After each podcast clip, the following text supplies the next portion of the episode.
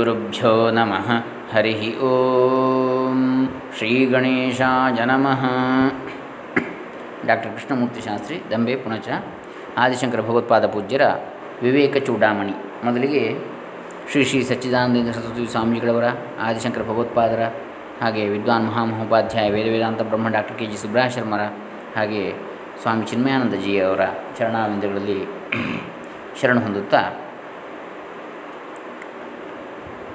ಶಂಕರಾಚಾರ್ಯರ ವಿವೇಕ ಚೂಡಾಮಣಿಯಲ್ಲಿ ಮೂವತ್ತ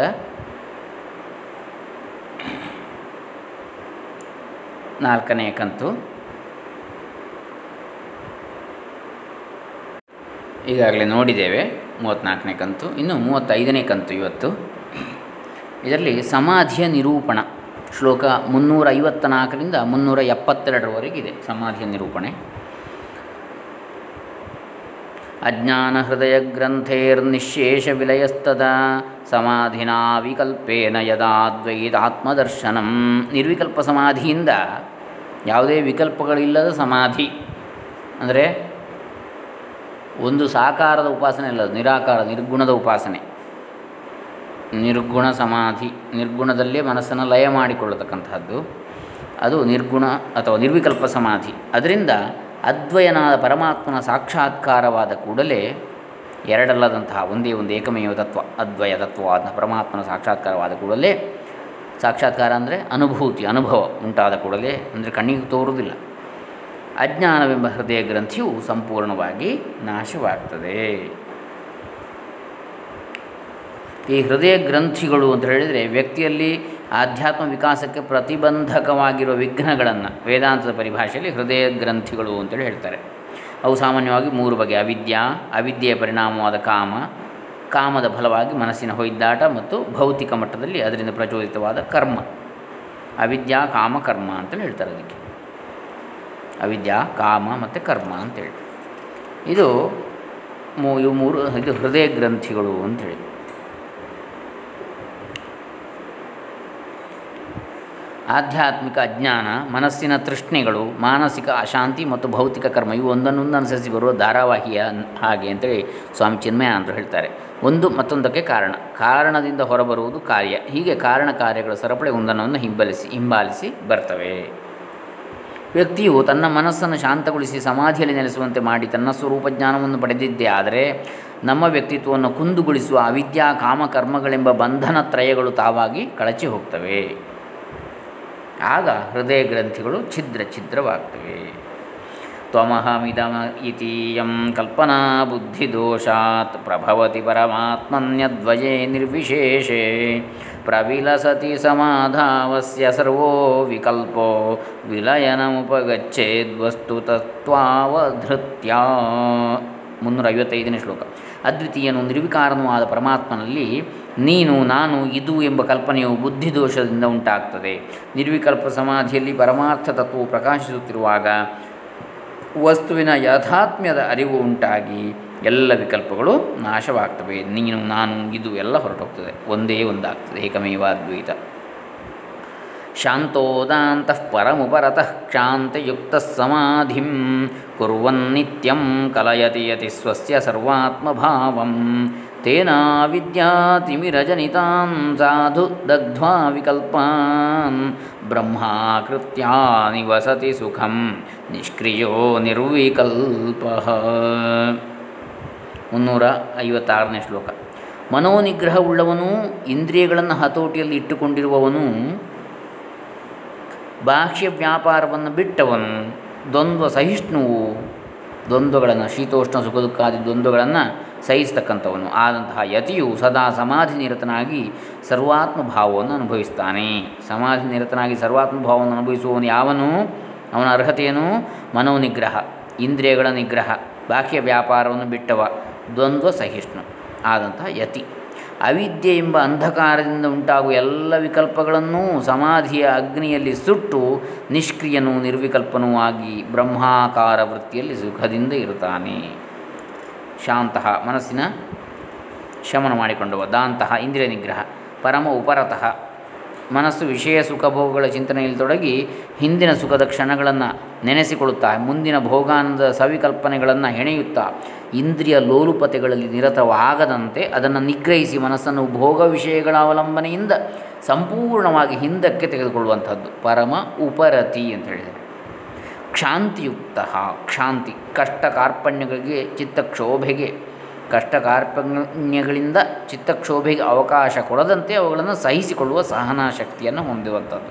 ಅದು ಕ್ಷಾಂತಿ ಅಂತ ಹೇಳ್ತಾರೆ. ಇದು ಸಾಧಕನ ವೃದ್ಧಿಸಿಕೊಳ್ಳಬೇಕಾದ ಗುಣ. ಈ ಗುಣವನ್ನು ಅವನು ಬೆಳೆಸಿಕೊಳ್ಳದಿದ್ದರೆ ನಿತ್ಯ ಜೀವನದ ಕಷ್ಟಗಳನ್ನು, ದುಃಖಗಳನ್ನು ಶಾಂತವಾಗಿ ಎದುರಿಸುವುದು ಅವನಿಗೆ ಸಾಧ್ಯವಾಗದು. ಇವುಗಳನ್ನು ಸಾಧಿಸಿಕೊಂಡಿರುವ ಮುಮುಕ್ಷು ತನ್ನ ಸಮಾಧಿ ಯೋಗದಲ್ಲಿ ಸರ್ವಾತ್ಮಭಾವವನ್ನು ಪಡೀತಾನೆ ತನ್ನಲ್ಲಿರುವ ಆತ್ಮವೇ ಸರ್ವರಲ್ಲಿಯೂ, ಸರ್ವ ಸ್ಥಳಗಳಲ್ಲಿಯೂ ಇರುವ ಆತ್ಮವೆಂಬ ಅರಿವು ಅವನಲ್ಲಿ ಮೂಡಿದಾಗ ಅವಿದ್ಯೆಯಿಂದ ಉತ್ಪನ್ನವಾದ ಬಂಧಗಳೆಲ್ಲ ಸುಟ್ಟು ಭಸ್ಮವಾಗ್ತವೆ. ಅನಂತರ ಆ ಮಹಾತ್ಮನ ಪೂರ್ಣ ತೃಪ್ತಿಯಿಂದ ಸದಾ ಆನಂದವಾಗಿರ್ತಾನೆ. ಅವನು ಬ್ರಹ್ಮಜ್ಞಾನಿ ಆಗುವುದರ ಮೂಲಕ ತಾನೇ ಬ್ರಹ್ಮನಾಗ್ತಾನೆ. ಬ್ರಹ್ಮವಿದ್ ಬ್ರಹ್ಮೈವ ಭವತಿ. ಇನ್ನು ಮುನ್ನೂರ ಐವತ್ತೇಳನೇ ಶ್ಲೋಕ, ಸಮಾಹಿತಾಯೇ ಪ್ರವಿಲಾಪ್ಯ ವಾಕ್ಯಂ ಶ್ರೋತ್ರಾದಿಚೇತಸ್ವಮಹಂ ಚಿದಾತ್ಮನಿ. ತ ಏವ ಮುಕ್ತ ಭವಪಾಶಬಂಧೈ ನಾನೇತು ಪಾರೋಕ್ಷ್ಯ ಕಥಾಭಿಧಾಯಿನಃ ಯಾರು ಶ್ರೋತೃವೇ ಮೊದಲಾದ ಬಾಹ್ಯೇಂದ್ರಿಯ ಸಮೂಹವನ್ನು, ಚಿತ್ತವನ್ನು, ಅಹಂಕಾರವನ್ನು, ಚಿದಾತ್ಮನಲ್ಲಿ ಲಯ ಮಾಡಿಕೊಂಡು ಸಮಾಹಿತರಾಗಿರುವರೋ, ಅವರೇ ಸಂಸಾರ ಪಾಶಬಂಧದಿಂದ ಬಿಡುಗಡೆ ಹೊಂದುವರು. ಕೇವಲ ಬ್ರಹ್ಮಜ್ಞಾನದ ಮಾತುಗಳನ್ನು ಮುಕ್ತರಾಗುವುದಿಲ್ಲ ಅಂತ ಹೇಳ್ತಾರೆ. ನಾವು ಆಂತರಿಕವಾಗಿ ಸ್ವತಃ ಆತ್ಮನ ಸಾಕ್ಷಾತ್ ಅನುಭವವನ್ನು ಪಡೆಯುವವರೆಗೆ ಶಾಸ್ತ್ರಗಳ ಘೋಷಣೆಗಳೆಲ್ಲವೂ ಕೇವಲ ಶಬ್ದಜಾಲವೇ, ಅರ್ಥಶೂನ್ಯ ಶಬ್ದ ಆಡಂಬರವೇ. ಶಾಸ್ತ್ರಗಳನ್ನು ಕುರಿತ ಚರ್ಚೆಗಳು, ಪ್ರವಚನಗಳು ಎಲ್ಲವೂ ಎಷ್ಟೇ ಮನೋರಂಜಕವಾಗಿದ್ದರೂ ಅನುಭವದ ಅವಲಂಬನೆ ಇಲ್ಲದಾದಾಗ ಇಲ್ಲವಾದಾಗ ಅವು ಶುಷ್ಕ, ತರ್ಕ, ಪರೋಕ್ಷ ವರದಿಗಳು ಹಾಗೂ ಅರ್ಥಹೀನ ಶ್ರವಣಗಳೇ ಅಂತೇಳಿ ಹೇಳ್ತಾರೆ.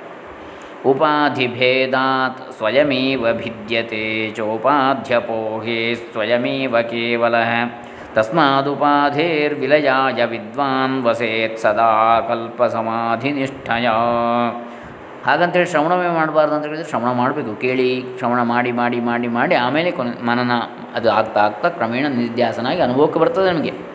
ಹಾಗಾಗಿ ಯಾವುದು ವ್ಯರ್ಥ ಅಲ್ಲ, ಆದರೆ ಅನುಭವಕ್ಕೆ ಬಾರದು ಇದ್ದರೆ ಅದು ಪ್ರಯೋಜನ ಇಲ್ಲ ಅಂತ ಹೇಳಿದ್ದಷ್ಟೇ ಹೊರತು ಅನುಭವಕ್ಕೆ ಬರುವವರೆಗೂ ನಾವು ಮುಂದುವರಿಸಬೇಕು ಎನ್ನುವಂಥದ್ದು ಅದು ತಾತ್ಪರ್ಯ. ಕೇಳಲೇಬೇಡಿ, ಓದಲೇಬೇಡಿ ಅಂತೇಳಿ ಅರ್ಥ ಅಲ್ಲ. ಪ್ರವಚನ ಮಾಡಲೇಬೇಡಿ, ಪ್ರವಚನ ಹೇಳಲೇ, ಕೇಳಲೇಬೇಡಿ ಅಂತೇಳಿ ಅಲ್ಲ ಅರ್ಥ. ಅದನ್ನು ಮುಂದುವರಿಸಬೇಕು ಇಲ್ಲಿವರೆಗೆ, ಅದು ಸಾಕ್ಷಾತ್ಕಾರ ಆಗುವವರೆಗೆ. ಅಲ್ಲಿ ಏನು ಹೇಳಿದೆ, ಅದು ನಮಗೆ ಅನುಭವಕ್ಕೆ ಬರುವವರೆಗೆ ಅದನ್ನು ಮುಂದುವರಿಸಬೇಕು ಅಂಥೇಳಿ ಅದರ ಅರ್ಥ. ಆತ್ಮನು ಒಬ್ಬನೇ ಆದರೂ ಉಪಾಧಿಗಳ ಕಾರಣದಿಂದ ಭೇದ ರೂಪಗಳನ್ನು ಹೊಂದುತ್ತಾನೆ. ಉಪಾಧಿರಹಿತನಾದಾಗ ಒಬ್ಬನೇ ಆಗ್ತಾನೆ. ಆದ್ದರಿಂದ ಜ್ಞಾನಿಯು ಉಪಾಧಿಯ ನಿವೃತ್ತಿಗಾಗಿ ಯಾವಾಗಲೂ ನಿರ್ವಿಕಲ್ಪ ಸಮಾಧಿಯಲ್ಲಿ ನಿಷ್ಠನಾಗಿರಬೇಕು. ಉಪಾಧಿ ಅಂದರೆ ಮಾಯಾ ಪಂಚಕೋಶ ರೂಪ ಉಪಾಧಿ. ಮಾಯೆಯಿಂದ ಸೃಜಿಸಲ್ಪಟ್ಟ ಭ್ರಾಂತಿ ಕಲ್ಪಿತ ಪಂಚಕೋಶಗಳು ಅಥವಾ ಶರೀರತ್ರಯಗಳೇ ಉಪಾಧಿಗಳು. ಸ್ಥೂಲ ಸೂಕ್ಷ್ಮ ಕಾರಣ ಶರೀರಗಳು. ಸ್ಥೂಲ ಶರೀರ ಹೊರಗೆ ಕಾಣತಕ್ಕಂಥದ್ದು, ಕೈಕಾಲು, ಕಣ್ಣು, ಕಿವಿ, ಮೂಗು, ನಾಲಿಗೆ ಎಲ್ಲ ಇರತಕ್ಕಂಥದ್ದು. ಇನ್ನು ಸೂಕ್ಷ್ಮ ಶರೀರ ಅಂದರೆ ಅದು ಇಂದ್ರಿಯಗಳು, ಪಂಚಪ್ರಾಣಗಳು, ಪಂಚೇಂದ್ರಿಯಗಳು, ಪಂಚಕರ್ಮೇಂದ್ರಿಯ ಪಂಚ ಪ್ರಾಣೇಂದ್ರಿಯ ಎಲ್ಲ ಬರ್ತದೆ ಅಲ್ಲಿ. ಸೂಕ್ಷ್ಮ ಶರೀರ. ಇನ್ನು ಕಾರಣ ಶರೀರ ಅಂತ ಹೇಳಿದರೆ ಅಂತಃಕರಣ ಚತುಷ್ಟಯ ಬರ್ತದೆ ಅದರಲ್ಲಿಯೂ ಮುಖ್ಯವಾಗಿ ಚಿತ್ತ, ಪೂರ್ವ ಸಂಸ್ಕಾರಗಳು, ಅದು ಕಾರಣ ಶರೀರ, ನಮ್ಮ ಹುಟ್ಟಿಗೆ ಕಾರಣವಾದದ್ದು. ಹಿಂದಿನ ಕರ್ಮ ಸಂಚಯ. ಹೀಗೆ ನಿರ್ವಿಕಲ್ಪ ಸಮಾಧಿಯು ಎಲ್ಲ ರೀತಿಯ ಮಾನಸಿಕ ಉದ್ವಿಗ್ನತೆಗಳನ್ನು, ಮನಸ್ಸಿನ ಹೊಯ್ದಾಟವನ್ನು ನಿರ್ಮೂಲ ಮಾಡಿರತಕ್ಕಂಥ ಸ್ಥಿತಿ. ಆ ಸ್ಥಿತಿಯಲ್ಲೇ ಇರುವುದನ್ನು ಕಲಿಯಬೇಕು. ಮುಕ್ತಿಗೆ ಅದೊಂದೇ ಮಾರ್ಗ ಅಂತೇಳಿ ಹೇಳ್ತಾ ಇದ್ದಾರೆ. ಸತಿ ಸಕ್ತೋ ನರೋ ಯಾತಿ ಸದ್ಭಾವಂ ಹ್ಯೇಕನಿಷ್ಠಯ ಕೀಟಕೋ ಭ್ರಮರಂ ಧ್ಯಾಯನ್ ಭ್ರಮರತ್ವಾಯ ಕಲ್ಪತೆ. ಮುನ್ನೂರ ಐವತ್ತೊಂಬತ್ತನೇ ಶ್ಲೋಕ.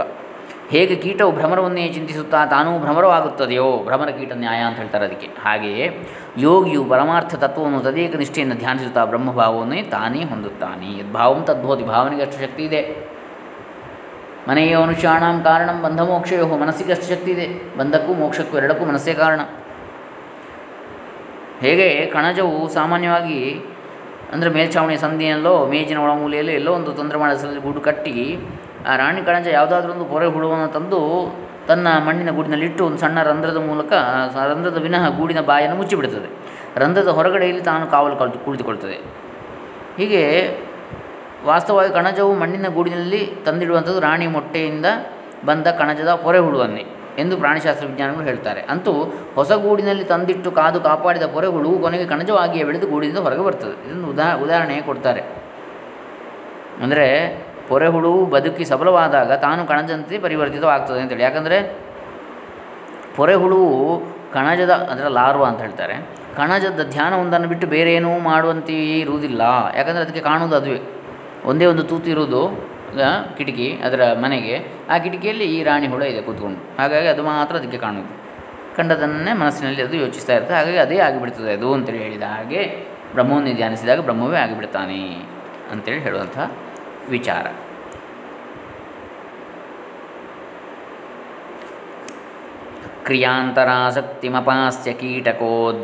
ಯಥಾಲಿಂ ಹ್ಯಲಿಭಾವಮೃಚ್ಛತಿ ತಥೈವ ಯೋಗಿ ಪರಮಾತ್ಮತತ್ವಂ ಧ್ಯಾತ್ವಾ ಸಮಾಜಾತಿ ತದೇಕನಿಷ್ಠಯ ಮುನ್ನೂರ ಅರವತ್ತನೇ ಶ್ಲೋಕ ಹೇಗೆ ಕೀಟವು ಬೇರೆ ಕೆಲಸದಲ್ಲಿ ಆಸಕ್ತಿಯನ್ನು ಬಿಟ್ಟು ಭ್ರಮರವನ್ನೇ ಚಿಂತಿಸುತ್ತಾ ಭ್ರಮರ ಭಾವವನ್ನೇ ಹೊಂದುವುದೋ, ಅದೇ ರೀತಿ ಯೋಗಿಯು ಪರಮಾತ್ಮ ತತ್ವವನ್ನು ಅನನ್ಯ ಭಾವದಿಂದ ಧ್ಯಾನಿಸುತ್ತಿದ್ದರೆ ಪರಮಾತ್ಮ ಸ್ವರೂಪವನ್ನೇ ಹೊಂದುತ್ತಾನೆ. ಅತೀವ ಸೂಕ್ಷ್ಮಂ ಪರಮಾತ್ಮ ತತ್ವಂ ನ ಸ್ಥೂಲ ದೃಷ್ಟ್ಯಾ ಪ್ರತಿಪತ್ತುಮರ್ಹತಿ.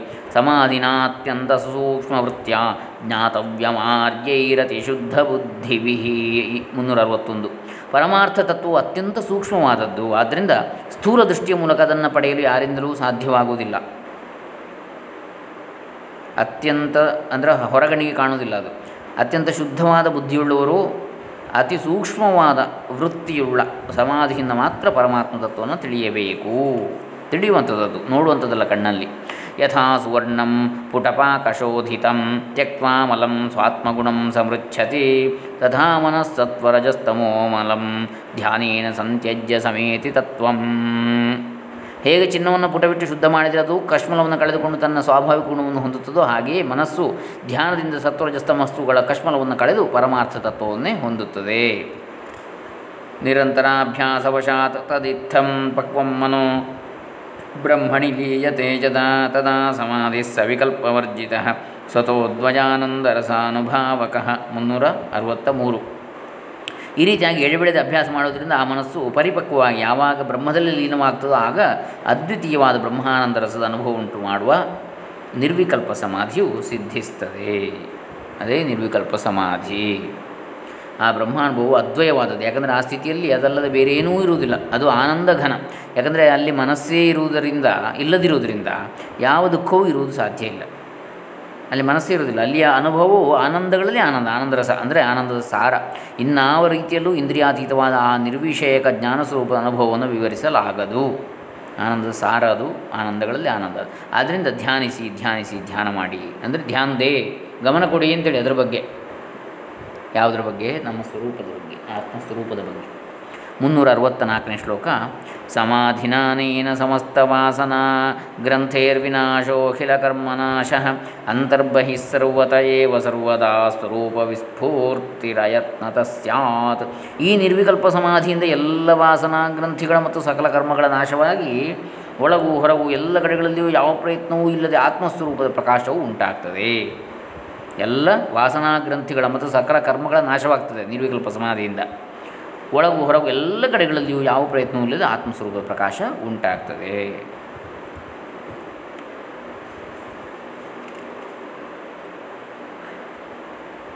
ಆ ಸ್ಥಿತಿಯನ್ನು ಉಪನಿಷತ್ತಿನಲ್ಲಿ ಮುಂಡಕ ಉಪನಿಷತ್ತು ಎರಡನೇ ಮುಂಡಕ, ಎರಡನೇ ಖಂಡ, ಒಂಬತ್ತನೇ ಮಂತ್ರ ಹೇಳಿದೆ. ಭಿದ್ಯತೆ ಹೃದಯ ಗ್ರಂಥಿ ಛಿದ್ಯಂತೆ ಸರ್ವ ಸಂಶಯಾ ಕ್ಷೀಯಂತೆ ಚಾಸ್ಯ ಕರ್ಮಾಣಿ ತಸ್ಮಿನ್ ದೃಷ್ಟೇ ಪರಾವರೇ ಅಂಥೇಳಿ ಆ ಪರಮಾತ್ಮ ತತ್ವವನ್ನು ಅನುಭವಿಸಿದಾಗ, ತಿಳಿದಾಗ ಏನಾಗ್ತದೆ? ಹೃದಯ ಗ್ರಂಥಿಗಳು ಭೇದವಾಗ್ತವೆ. ಯಾವುದು? ಅವಿದ್ಯಾ, ಕಾಮ, ಕರ್ಮ. ಹೃದಯ ಗ್ರಂಥಿಗಳು. ಅವಿದ್ಯೆ ಅಥವಾ ಅಜ್ಞಾನ, ಕಾಮ, ಕಾಮನೆಗಳು ಅದರಿಂದಾಗಿ ಉಂಟಾಗುವಂಥದ್ದು, ಅಜ್ಞಾನದಿಂದ ಮನಸ್ಸಿನಲ್ಲಿ ಉಂಟಾಗುವ ಕಾಮನೆಗಳು, ಸಂಕಲ್ಪಗಳು. ಆಮೇಲೆ ಕರ್ಮ, ಅದಕ್ಕೆ ಪ್ರೇರಕ, ಪೂರಕವಾದ ಕರ್ಮಗಳು. ಕಾಮನೆಯಂತೆ ಕೆಲಸ ನಡೀತದೆ, ಕಾರ್ಯ. ಹೀಗೆ. ಅದು ಹೃದಯ ಗ್ರಂಥಿ, ಅದನ್ನೆಲ್ಲ ಭೇದಿಸ್ತದೆ. ಅಂದರೆ ಇಲ್ಲವಾಗಿಸ್ತದೆ, ನಾಶ ಮಾಡುತ್ತದೆ. ಯಾವುದು? ಪರಮಾತ್ಮ ದರ್ಶನ, ಪರಮಾತ್ಮ ಸಾಕ್ಷಾತ್ಕಾರ ಅಥವಾ ಪರಮಾತ್ಮನ ಬಗೆಗಿನ ಅನುಭೂತಿ ಉಂಟಾದಾಗ. ಭಿದ್ಯಂತೆ ಸರ್ವ ಸಂಶಯ ಛಿದ್ಯಂತೆ ಸರ್ವ ಸಂಶಯ, ಎಲ್ಲ ಸಂಶಯಗಳು ಇಲ್ಲವಾಗ್ತವೆ. ಕ್ಷೀಯಂತೆ ಚ ಅಸ್ಯ ಕರ್ಮಾಣಿ, ಅವನ ಕರ್ಮಗಳೆಲ್ಲ ಸುಟ್ಟು ಭಸ್ಮವಾಗಿ ಹೋಗ್ತವೆ, ಜ್ಞಾನಾಗ್ನಿಯಿಂದ ದಗ್ಧವಾಗಿ ಹೋಗ್ತವೆ, ಕರ್ಮ ಬೀಜಗಳೆಲ್ಲ. ಶ್ರುತೇಶತಗುಣಂ ವಿದ್ಯಾನ್ ಮನನಂ ಮನನಾದಪಿ ನಿಧಿಧ್ಯಾಸಂ ಲಕ್ಷಗುಣವನಂತಂ ನಿರ್ವಿಕಲ್ಪಕಂ ಮುನ್ನೂರ ಅರವತ್ತೈದು ಶ್ರವಣಕ್ಕಿಂತ ಮನನವು ನೂರು ಉತ್ತಮವೆಂದು, ಮನನಕ್ಕಿಂತ ನಿಧಿಧ್ಯಾಸನವು, ನಿಧಿಧ್ಯಾಸವು ಲಕ್ಷದಷ್ಟು ಮೇಲಾದದ್ದೆಂದು, ನಿಧಿಧ್ಯಾಸಕ್ಕಿಂತ ನಿರ್ವಿಕಲ್ಪ ಸಮಾಧಿಯು ಅಗಣಿತ ಗುಣವುಳ್ಳದ್ದೆಂದು ತಿಳಿಯಬೇಕು.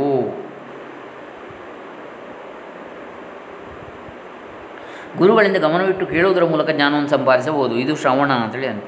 ಪುಸ್ತಕವನ್ನು ಅಧ್ಯಯನ ಮಾಡಿ ಜ್ಞಾನಾರ್ಜನೆ ಮಾಡಬಹುದು. ಅದು ಇನ್ನೊಂದು ವಿಧವಾದ ಶ್ರವಣ. ಆದರೆ ತಾನು ಗುರುಗಳಿಂದ ಶ್ರವಣ ಮಾಡಿದ್ದನ್ನು ಹಾಗೂ ಪುಸ್ತಕದಲ್ಲಿ ಓದಿ ತಿಳಿದದ್ದನ್ನು ಮನಸ್ಸಿನಲ್ಲಿ ಆಲೋಚನೆ ಮಾಡಿ ಅದನ್ನು ತನ್ನದೇ ಆದ ಜ್ಞಾನವನ್ನಾಗಿ ಪರಿವರ್ತನೆ ಮಾಡಿಕೊಳ್ಳುವುದು ಮನನ.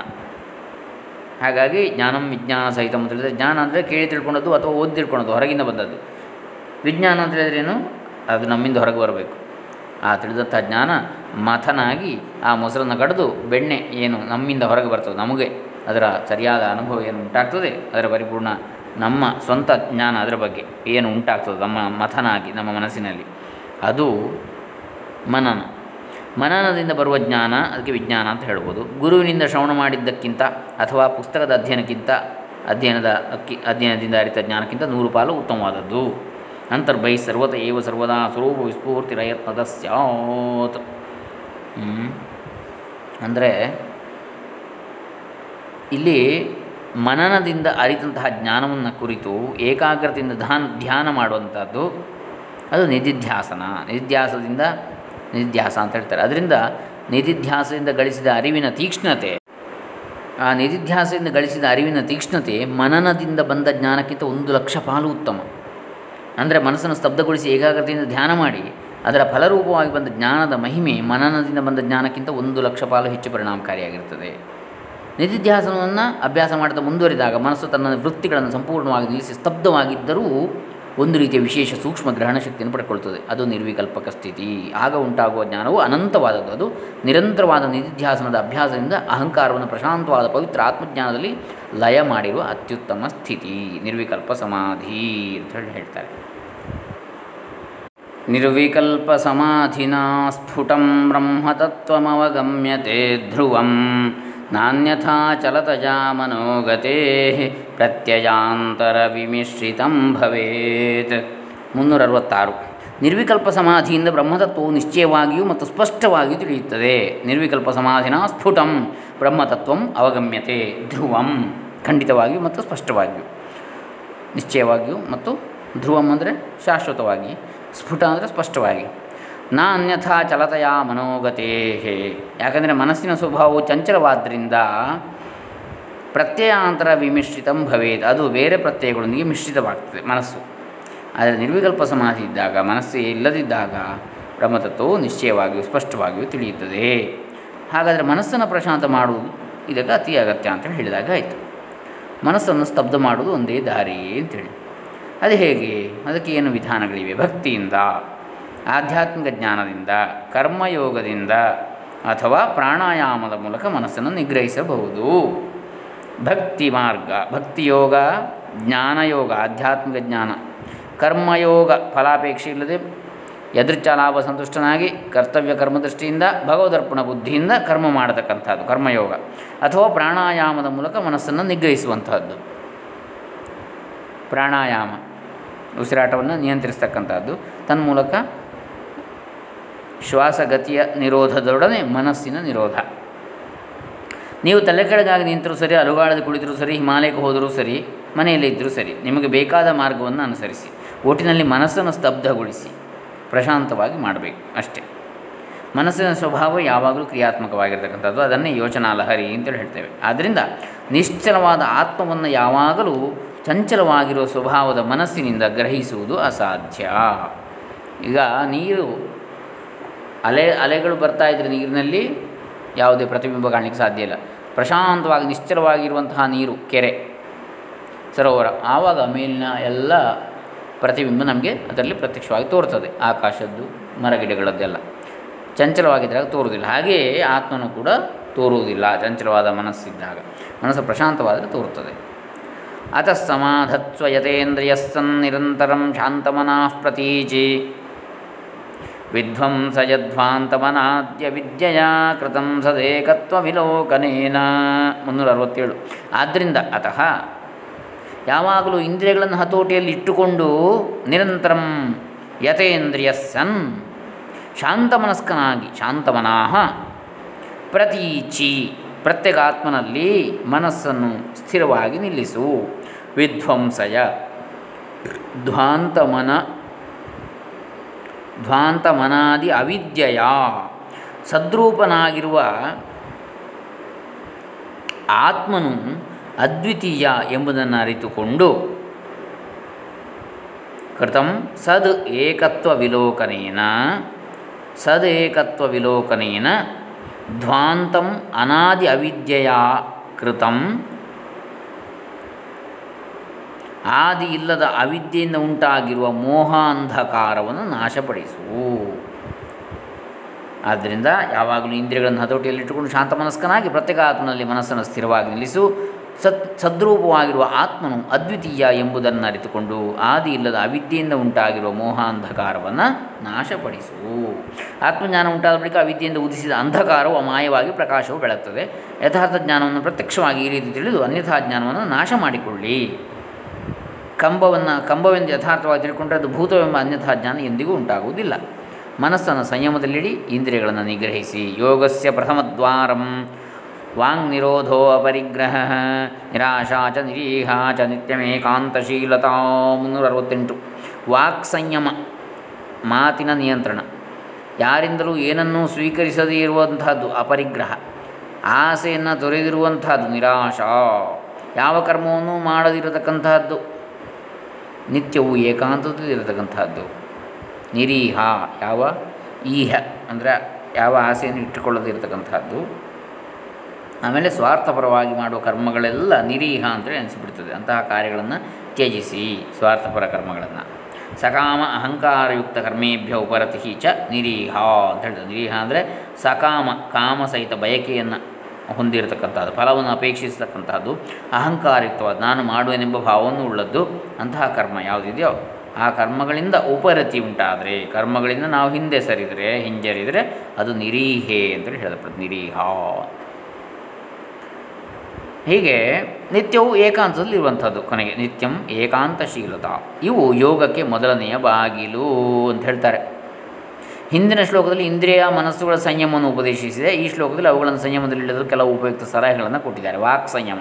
ಯೋಗದ ಮಹಲನ್ನು ಪ್ರವೇಶಿಸಲು ಮೊದಲ ಮಹಾದ್ವಾರ ವಾಕ್ ಸಂಯಮ. ವಾಕ್ ಸಂಯಮ ಸಂಯಮ ಅಂತ ಹೇಳಿದರೆ ಮಾತನಾಡುವುದನ್ನು ನಿಯಮನ ಮಾಡುವುದಷ್ಟೇ ಅಲ್ಲ, ಇಲ್ಲಿ ವಾಕ್ ಎಂಬ ಶಬ್ದವನ್ನು ಎಲ್ಲ ಇಂದ್ರಿಯಗಳಿಗೂ ಉಪಲಕ್ಷಣವಾಗಿ ಬಳಸಿದ್ದಾರೆ. ಆದ್ದರಿಂದ ಮೊದಲು ಎಲ್ಲ ಇಂದ್ರಿಯಗಳನ್ನು ಹತೋಟಿಯಲ್ಲಿ ಇಟ್ಟುಕೊಳ್ಳಬೇಕು.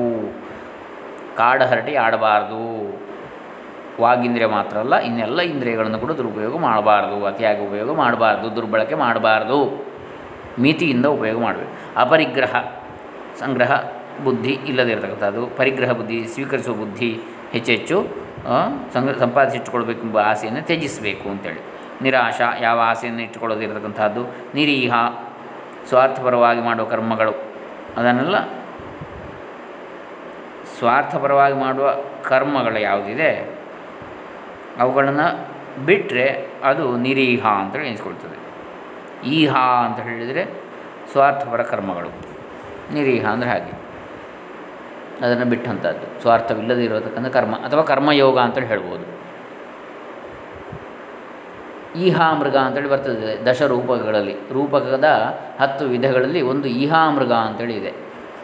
ಅಂದರೆ ಅದು ಯಾಕೆ ಬಂತು ಅಂದರೆ ಕಾಂಚನ ಮೃಗದ ಈಹ ಒಂದು ಆಸೆ ಯಾರಿಗೆ ಬಂತಲ್ಲಿ ಸೀತೆಗೆ ಬಂತು. ಹಾಗಾಗಿ ಈಹಾ ಮೃಗ ಅಂತ ಹೇಳಿದರೆ ಅದರಂತೆ ಅಂತ ಅದು ಒಂದು ಯಾವುದನ್ನೋ ಒಂದು ಒಂದು ಪ್ರಲೋಭನೆ, ಒಂದನ್ನು ಬಯಸಿ ಇರತಕ್ಕಂತಹ ಪ್ರಧಾನ ಕಥಾವಸ್ತು ಅದು ಈಹಾ ಮೃಗ ಅಂಥೇಳಿ ರೂಪಕ ಆ ರೀತಿಯದ್ದಾದರೆ. ಒಂದು ಯಾವುದೋ ಪ್ರಬಲವಾದಂತಹ ಕಾಮನೆಯನ್ನು, ಒಂದು ಬಯಕೆಯನ್ನು ಈಡೇರಿಸಬೇಕು ಎನ್ನತಕ್ಕಂಥದ್ದು.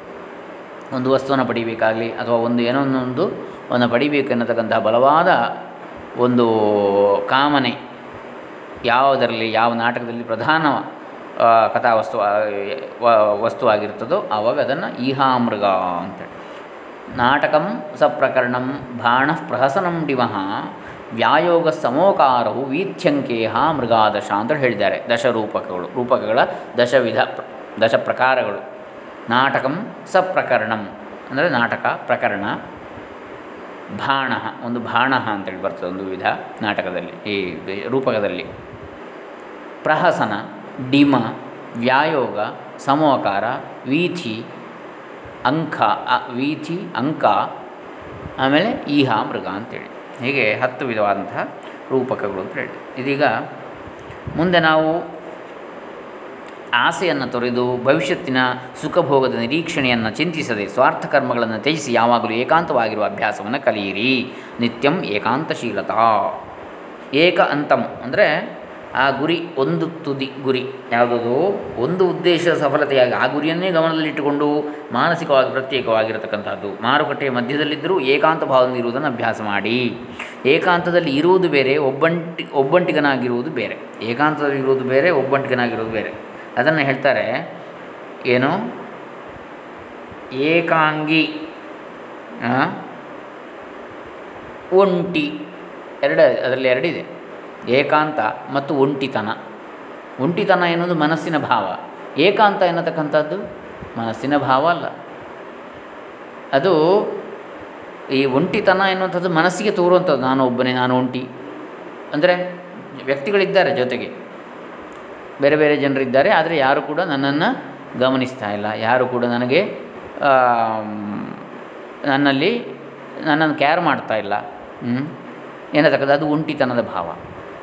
ಆದರೆ ಏಕಾಂತ ಎನ್ನತಕ್ಕಂಥದ್ದು ಬೇಕು ಅಂತಲೇ ತಾನೇ ಸ್ವತಃ ಏಕಾಂತವನ್ನು ನಿರ್ಮಿಸಿಕೊಳ್ತಕ್ಕಂಥದ್ದು, ಒಬ್ಬನೇ ಇರಲಿಕ್ಕೆ ಬಯಸ್ತಕ್ಕಂಥದ್ದು.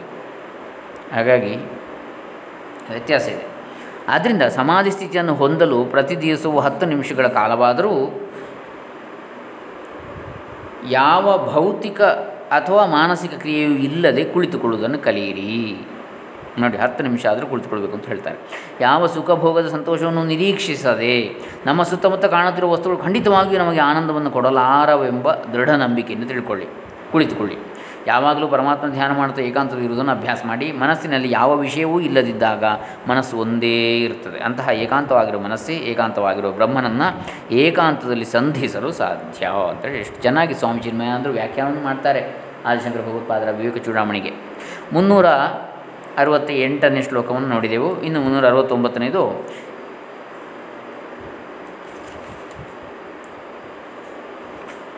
ಏಕಾಂತಸ್ಥಿತಿರಿಂದ್ರಿಯೋ ಪರಮಣಿ ಹೇತುರ್ದಮಶ್ಚೇತಸಃ ಸಂರೋಧೆ ಕರ್ಣಂ ಶಮೇನ ವಿಲಯಂ ಯಾಯಾದಹಂ ವಾಸನಾ ತೇನಾನಂದರಸಾನುಭೂತಿರಚಲಾ ಬ್ರಾಹ್ಮೀ ಸದಾ ಯೋಗಿನಃ ತಸ್ಮಾಚ್ಚಿತ್ತನಿರೋಧ ಏವ ಸತತಂ ಕಾರ್ಯಃ ಪ್ರಯತ್ನಾನ್ ಮುನೇಃ ಏಕಾಂತಸ್ಥಿತಿರಿಂದ್ರಿಯೋ ಪರಮಣಿ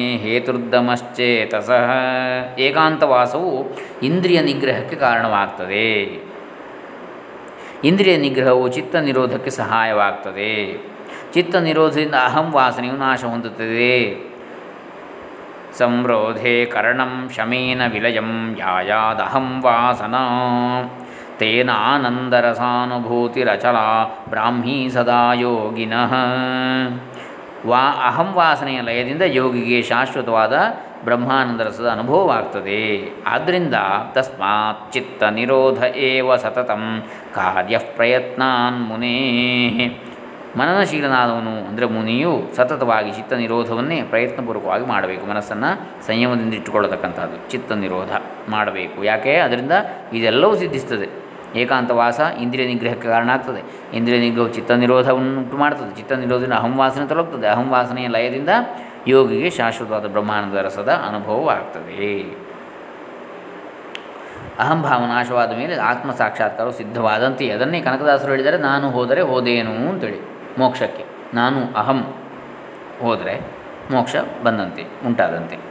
ಆತ್ಮ ಸಾಕ್ಷಾತ್ಕಾರವೇ ಶಾಶ್ವತ ಬ್ರಹ್ಮಾನಂದದ ತತ್ವಸಾರ. ಆದ್ದರಿಂದ ಶ್ರವಣ ಮನನಗಳನ್ನು ಸಿದ್ಧಿಸಿಕೊಂಡಿರುವ ಮುನಿಯು ಮನಸ್ಸಿನ ವೃತ್ತಿ ಪ್ರವಾಹವನ್ನು ನಿಲ್ಲಿಸಿ ಪ್ರಯತ್ನಪೂರ್ವಕವಾಗಿ ಚಿತ್ತ ನಿರೋಧವನ್ನು ಮಾಡಬೇಕು. ವಾಚಂ ನಿಯಚ್ಛಾತ್ಮನಿ ತನ್ನಿಯಚ್ಛ ಬುದ್ಧೌ ಧಿಯಂ ಯಚ್ಛ ಬುದ್ಧಿ ಸಾಕ್ಷಿಣೀ ತಂಚಾವಿಪೂರ್ಣಾತ್ಮನಿ ನಿರ್ವಿಕಲ್ಪೇ ವಿಲಾಪ್ಯ ಶಾಂತಿಂ ಪರಮಾಂ ಭಜಸ್ವ. ಮುನ್ನೂರ ಎಪ್ಪತ್ತು ಶ್ಲೋಕ. ವಾಕ್ಯ ಮೊದಲಾದ ಇಂದ್ರಿಯಗಳನ್ನು ಮನಸ್ಸಿನಲ್ಲಿ ನಿಯಮಿಸಿಕೋ. ಮನಸ್ಸಿನಲ್ಲಿ ಇಂದ್ರಿಯಗಳನ್ನು ಬಿಗಿಹಿಡಿ. ಮಾತು, ವಾಕ್, ಪಾಣಿ, ಪಾದ, ಪಾಜು, ಉಪಸ್ಥ. ಆಮೇಲೆ ಶಬ್ದ ಕಿವಿ, ಕಣ್ಣು, ಮೂಗು, ನಾಲಿಗೆ, ಚರ್ಮ ಇವುಗಳನ್ನೆಲ್ಲ ಮನಸ್ಸಿನಲ್ಲಿ ನಿಯಂತ್ರಣದಲ್ಲಿ ಇಟ್ಟುಕೋ. ಮನಸ್ಸು ನಿಯಂತ್ರಣದಿದ್ದರೆ ಆ ಇಂದ್ರಿಯಗಳು ಯಾವೂ ಕೆಲಸ ಮಾಡೋದಿಲ್ಲ. ಮನಸ್ಸು ಬೇಕು ಅಂತ ಹೇಳಿದರೆ ಮಾತ್ರ ಆ ಎಲ್ಲ ಇಂದ್ರಿಯಗಳು ಪ್ರವರ್ತಿಸ್ತವೆ. ಮನಸ್ಸು ಹೋಗಬೇಡ, ಬೇಡ ಅಂತ ಹೇಳಿದರೆ ಯಾವ ಇಂದ್ರಿಯಗಳು ಪ್ರವರ್ತಿಸುವುದಿಲ್ಲ. ಮನಸ್ಸನ್ನು ಬುದ್ಧಿಯಲ್ಲಿ, ಈಗ ಮನಸ್ಸಿಗೆ ಬುದ್ಧಿ ಪಾಠ ಹೇಳಬೇಕು, ಬುದ್ಧಿ ಹೇಳಬೇಕು ಮನಸ್ಸು, ಮನಸ್ಸಿಗೆ. ನೀನು ಚಂಚಲವಾಗಬೇಡ ಅಂತೇಳಿ.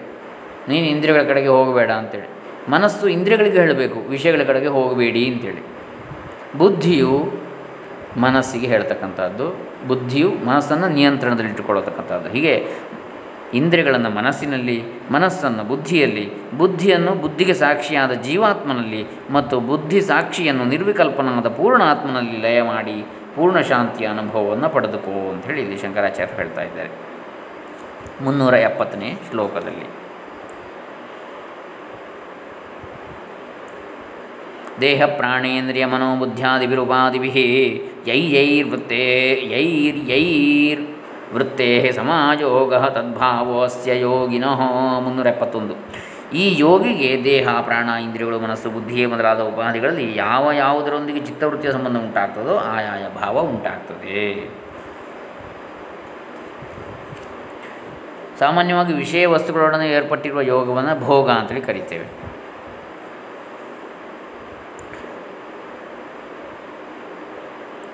ತನ್ನಿವೃತ್ತ್ಯ ಮುನೆ ಸಮ್ಯಕ್ ಸರ್ವೋಪರಮಣಂ ಸುಖಂ ಸಂದೃಶ್ಯತೆ ಸದಾನಂದರಸಾನುಭವ ವಿಪ್ಲವ ಮುನ್ನೂರ ಎಪ್ಪತ್ತೆರಡನೇ ಶ್ಲೋಕ.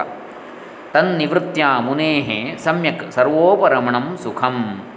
ಉಪಾಧಿಗಳನ್ನು ಪರಿಹರಿಸಿಕೊಳ್ಳುವುದರಿಂದ ತನ್ ನಿವೃತ್ತ್ಯ ಉಪಾಧಿಯ ನಿವೃತ್ತಿಯಿಂದ ಮುನಿಗೆ ಎಲ್ಲ ಇಂದ್ರಿಯಗಳ ಉಪರತಿಯಿಂದ ಉಂಟಾಗುವ ಸುಖವು ಸ್ಪಷ್ಟವಾಗಿ ಗೋಚರಿಸ್ತದೆ ಯಾವ ಉಪಾಧಿಗಳು? ಸ್ಥೂಲ ಸೂಕ್ಷ್ಮ ಕಾರಣ ದೇಹಗಳು ನಾನಲ್ಲ. ನಾನು ಆತ್ಮಸ್ವರೂಪ ಅಂತೇಳಿ ತಿಳ್ಕೊಂಡ್ರೆ ಆಗ ನಮ್ಮ ಉಪಾಧಿಗಳೆಲ್ಲ ಬಿದ್ದು ಹೋಯಿತು. ನಮ್ಮ ವೃತ್ತಿಗಳು, ಅಂಶ, ಮನೆ, ಸಂಬಂಧಗಳು ಮೊದಲೇ ಬಿದ್ದೋಗ್ತದೆ ಯಾಕೆ? ದೇಹವೇ ನಾನಲ್ಲ ಅಂತ ಹೇಳಿದ ಮೇಲೆ. ಇನ್ನು ದೇಹಕ್ಕೆ ಸ ದೇಹ ದೇಹಜನ್ಯವಾದ ಸಂಬಂಧಗಳು, ದೇಹಜನ್ಯವಾದ ಅಧಿಕಾರ ಇತ್ಯಾದಿಗಳೆಲ್ಲ ಹೊರಟು ಹೋಗ್ಬಿಟ್ಟಿತು. ಹೀಗೆ ಆ ಉಪಾಧಿಗಳು ಯಾವುದು? ಸ್ಥೂಲ ಸೂಕ್ಷ್ಮ ಕಾರಣ ದೇಹ. ಇವನ್ನೆಲ್ಲ ಪರಿಹರಿಸಿಕೊಂಡಾಗ ನಾನು ಆತ್ಮಸ್ವರೂಪ, ಶುದ್ಧ ಚೈತನ್ಯ ಚೈತನ್ಯ ಸ್ವರೂಪ ಅಂತೇಳಿ ತಿಳ್ಕೊಂಡಾಗ ಎಲ್ಲ ಇಂದ್ರಿಯಗಳ ಉಪರತಿ ಉಂಟಾಗ್ತದೆ. ಎಲ್ಲ ಇಂದ್ರಿಯಗಳು ನಾನಲ್ಲ. ಇಂದ್ರಿಯಗಳು ಅವ್ರ ಪಾಡಿಗೆ ವರ್ತಿಸ್ತಾ ಇವೆ. ದೇಹದ ಭಾಗ ಇಂದ್ರಿಯಗಳು, ಸೂಕ್ಷ್ಮ ದೇಹದ್ದು. ಸ್ಥೂಲ ದೇಹದ್ದು ಸ್ಥೂ ಸೂಕ್ಷ್ಮ ದೇಹದ್ದು ಕಾರಣ ದೇಹದ ವಾಸನೆಗಳು, ಕರ್ಮ ಸಂಸ್ಕಾರಗಳು. ಇವೆಲ್ಲ ಅವುಗಳು, ಅವುಗಳ ಪಾಡಿಗೆ ಅವುಗಳು ಹೋಗಿರಲಿ, ಅವ್ರ ಬಾಡಿಗೆ. ನಾನಲ್ಲ ಅದು. ಇಷ್ಟು ದುಡ್ಕೊಂಡ್ಬಿಟ್ರೆ ಇಂದ್ರಿಯಗಳ ಉಪರತಿ ಉಂಟಾಗ್ತದೆ. ಅಂದರೆ ಇಂದ್ರಿಯಗಳು ಹಿಂಜರಿದು ಬಿಡ್ತವೆ. ಎಲ್ಲ ವಿಷಯಗಳಿಂದ, ಆಯಾಯ ಅವಕ್ಕೆ ಸಂಬಂಧಪಟ್ಟ ವಿಷಯಗಳಿಂದ ಉಪರತಿ ಉಂಟಾಗ್ತದೆ. ಅದರಿಂದ ಉಂಟಾಗುವ ಸುಖವು ಸ್ಪಷ್ಟವಾಗಿ ಗೋಚರಿಸ್ತದೆ ಉಪಾಧಿಗಳನ್ನು ಪರಿಹರಿಸಿಕೊಳ್ಳುವುದರಿಂದ. ಅದರಿಂದ ಯೋ ಆ ಮುನಿಯ ಚಿತ್ತದಲ್ಲಿ ಸದಾ ಆನಂದರಸದ ಅನುಭವ ಉಕ್ಕುತ್ತದೆ. ಸಂದೃಶ್ಯತೆ ಸದಾ ಆನಂದರಸ ಅನುಭವ ವಿಪ್ಲವ. ವೈರಾಗ್ಯದ ನಿರೂಪಣೆ ಅಂತೇಳಿ ಮುಂದಿನ ವಿಚಾರ. ಶ್ಲೋಕ ಮುನ್ನೂರ ಎಪ್ಪತ್ತ ಮೂರರಿಂದ ಮುನ್ನೂರ ಎಪ್ಪತ್ತೆಂಟರವರೆಗೆ ಇದೆ ಅದು. ನಾಳೆ ದಿವಸ ನೋಡೋಣ ಅದನ್ನು. ಹರೇ ರಾಮ. ಶ್ರೀಶಂಕರ ಅರ್ಪಿತಮಸ್ತು ಸರ್ವೇಭ್ಯ.